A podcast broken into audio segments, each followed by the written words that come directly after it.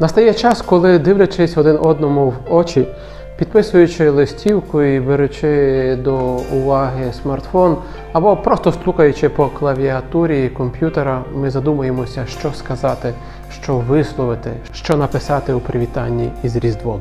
Дехто з нас не звертає увагу на це і будь-що буде, щось таке скажеться. Ну, якщо вже таке станеться, то щось таке придумається і щось таке відпишеться, або просто обмежимося якимось смайликом.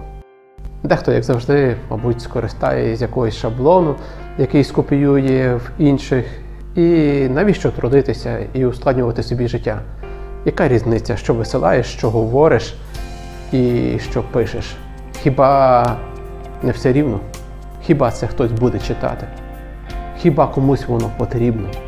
Хіба на це вартує витрачати час? Хіба потрібно над цим задумуватися і це не все рівно? Хіба це не все рівно? Е, мені ні. Я ціную і сказане, і написане. Ціную, бо воно може вплинути на моє життя. Ось торкне твою увагу це вітання, і в серці з'явиться дивне відчуття, що це для тебе, для тебе це сказано. Це тоді тебе надихає на творення прекрасних речей, ти задумуєшся і потім наповнюєшся прекрасними вчинками, і хтось може навіть відчути, що і його життя теж наповнюється радістю. Вірю, що це траплялося також і з тобою. Історія цілого людства може засвідчити дуже багато, як від простого слова змінювалося життя людини, і навіть змінювалася історія людства. Наприклад, слово ангела Гавриїла до дівчинки Марії принесло не тільки благовість, тобто добру новину, яка змінила її життя, але й вплинуло на ціле людство. І люди визнали, що настала нова епоха, нова ера. Тому зараз матимемо новий рік від народження Ісуса Христа. Почала так звана нова ера. Я переконаний, що у твоїй особистій історії життя також були такі випадки, що сказані слова вплинули на твоє життя.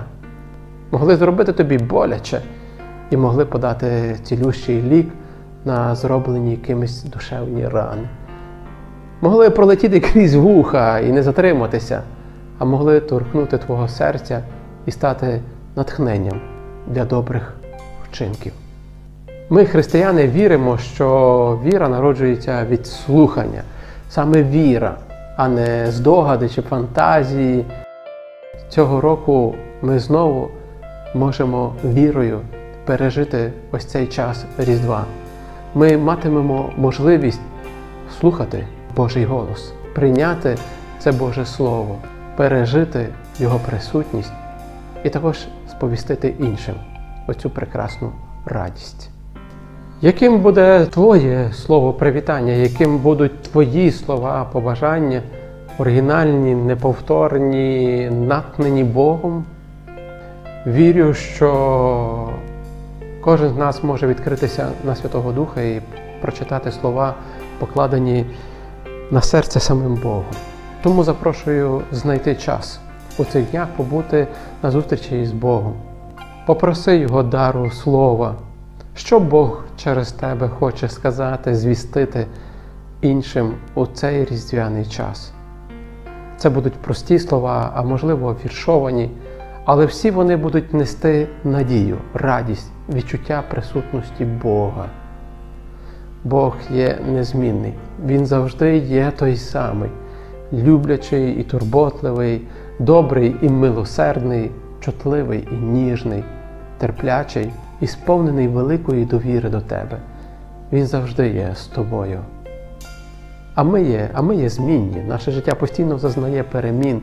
Світ також постійно перемінюється, і тому кожного року ми маємо прислухатися до того, що Бог хоче нам сказати через ось цю велику подію, через прихід Його Сина, що Бог хоче звістити мені, тобі, нам і також через нас іншим.